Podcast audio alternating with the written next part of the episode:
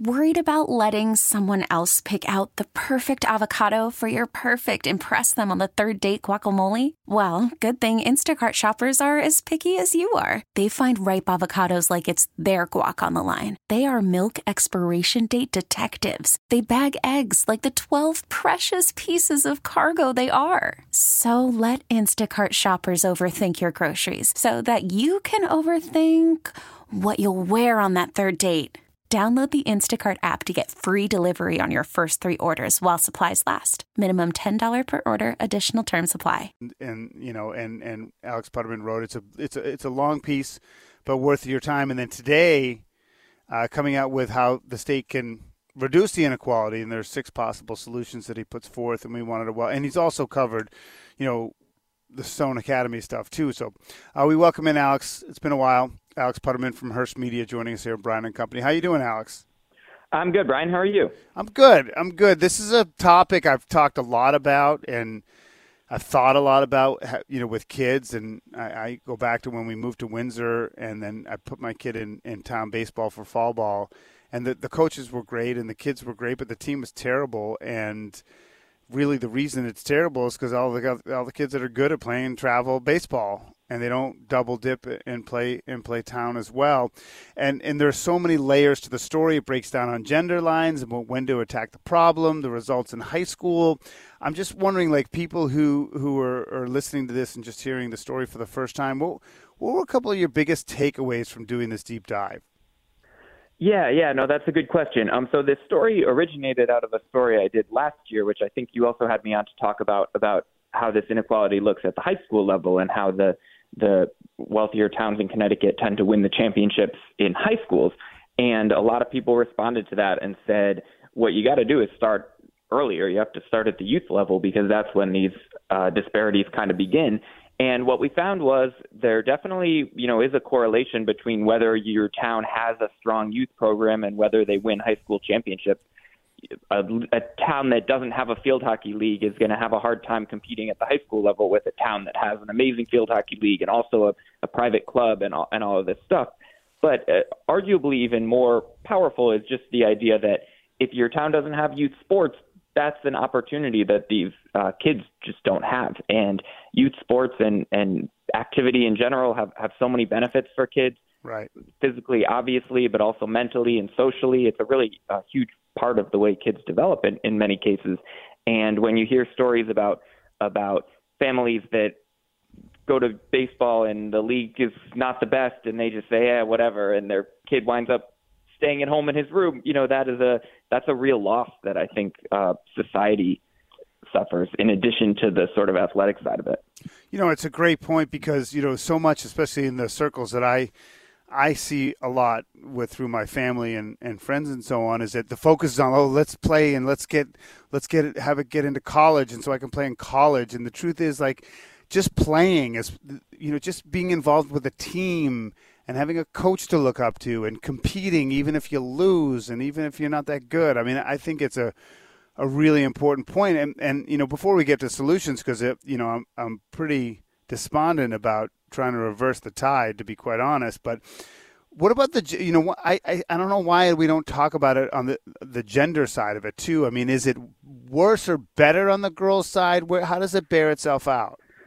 Yeah, from what I heard and saw, I think it's it's more difficult on the girls' side. Um, in a lot of places, boys' youth sports have decades of history and a lot of communal ties and investment, and then girls' youth sports, the leagues are newer and there isn't quite as much public energy around them, and and you just don't see. I mean, at the high school level, you know, you, okay, you have field hockey on the on the boys' side, and then or sorry, field hockey on the girls' side, and football on the boys' side. Generally, well, every town has a youth football league. That is across the board. Some are better than others, but right. those opportunities exist. Well, I, I looked into what towns have have field hockey leagues, and it's what you would expect. It's wealthier towns. It's, it's mostly Fairfield County, and that's just one example. It's not the end all, but if you look at lacrosse, if you look at a, a lot of sports, uh, it's the same way. Um, so you know, most towns are going to have baseball, football, basketball, soccer. Some better than others, some a lot better than others. But as you get deeper into some of these sports that not as many people play, including some of the, the sports that are more tailored toward girls, you do see wider disparities.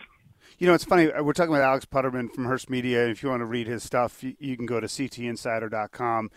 And, he, and I'll get to the piece today in a second, but I will say that you know some of the best um, conversation I have and and the things I learned the most, like at the beach. And I had a friend down who's the head of a K through eight school, and, and another friend who played college football, and they brought up a really good point. And this is sort of a I don't know if it's a non sequitur, but, but football is kind of like the equalizer sport because there's not a lot of club select, you know, travel football. You mentioned like every town like has a league. Football is the one sport that kind of seems to be outside of this whole matrix. I don't know if you found that. Yeah, that's interesting. I can't speak to that firsthand. I mean, I think it, maybe it's more at the margins. In every single sport, though, you know, if you want to go out and get yourself a private passing coach or something, right. or you know, uh, that exists. You know, some kids are going to have more access to a weight room than than other kids. You know, the level of coaching is going to vary. So I do think you're right. And when we did the high school story, we saw that you know wrestling, for example, had less disparity than you know swimming. Um, it's just kind of an access thing. Um, but I, I think at the margins, you're probably talking about some difference um, in pretty much every sport. So today you have you know several things that are possible solutions and you know they're optimistic is what I would say, and and and maybe if if I were to be you know if I'm going to be a cynic here, I'd say some of them are a little you know idealistic. You know, out of all the things you look at of what could what could help things change or you know bring back the strength of town sports or equalize this a little bit, what are the most practical and possible mm-hmm. things that could do to try to stem the tide? Yeah, well, so I'll say my goal wasn't to say these are the things I predict will happen, but more these this sure. is what if people cared about this problem, this is what what we could do. I mean, I think the you know the the big picture things like you know have a more integrated state that is a lot easier said than done. Um, some of the the more practical things like um, you know why can't you know in Fairfield County why can't Westport and Darien and New Canaan have clinics that that Bridgeport kids can go to for free, and that does happen. And I, I don't, if anyone's listening, I, you know, that happens sometimes. Um, from what I've heard, it, it doesn't happen too often, and, and could happen more. And you could say the same thing uh, in the Hartford area, where the wealthier towns could, um, you know, reach out. I heard about some instances where they donate used equipment. Um, even better could be donating new equipment. You know, you have a lot of, I think, excess in some places and a lot of shortages in other places, and a little bit more sort of communal minded spirit would address that. I mean, it, I think to your point, people don't want to hear about regionalization in Connecticut in really any sense, but this is another instance where if you did have a, a greater Hartford youth basketball league, then the kids in Hartford would have access to the same youth basketball program that the kids in Glastonbury or West Hartford or whatever other town have. Yeah, I mean, and you know, I'm sure this this has to be an issue. I mean, I think of it like next door. We compare ourselves so much to Massachusetts, but I bet, you know, from state to state, this has got to be a similar story, wouldn't you think?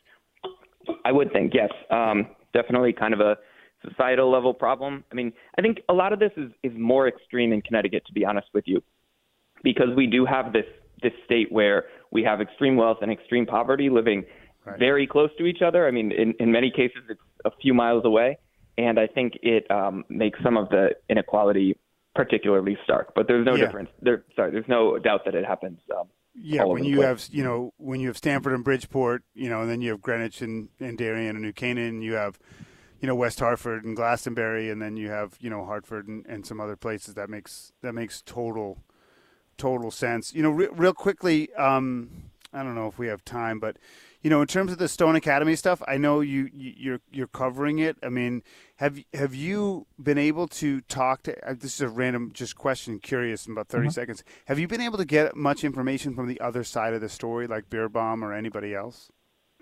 Um, I have been in touch with the the attorney for Stone Academy, um, Perry Rowthorn, um, who has kept the focus on what the Office of Higher Education has and hasn't done in terms of regulating Stone and in terms of sort of the nitty gritty of how the school was shut down.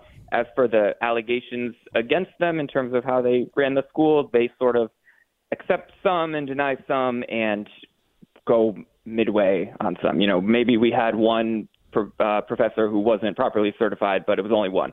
Uh, things like that. Gotcha.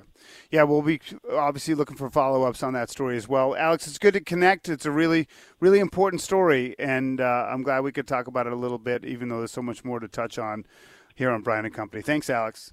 You got it. Thanks, Brian. All right, you can go to ctinsider.com to check it out. Alex Putterman, he's the author of it, and today they have some, you know, some possible solutions to the issue of youth sports and the disparity here in Connecticut. T-Mobile has invested billions to light up America's largest 5G network, from big cities to small towns, including right here in yours. And great coverage is just the beginning. Right now, families and small businesses can save up to 20% versus AT&T and Verizon when they switch. Visit your local T-Mobile store today.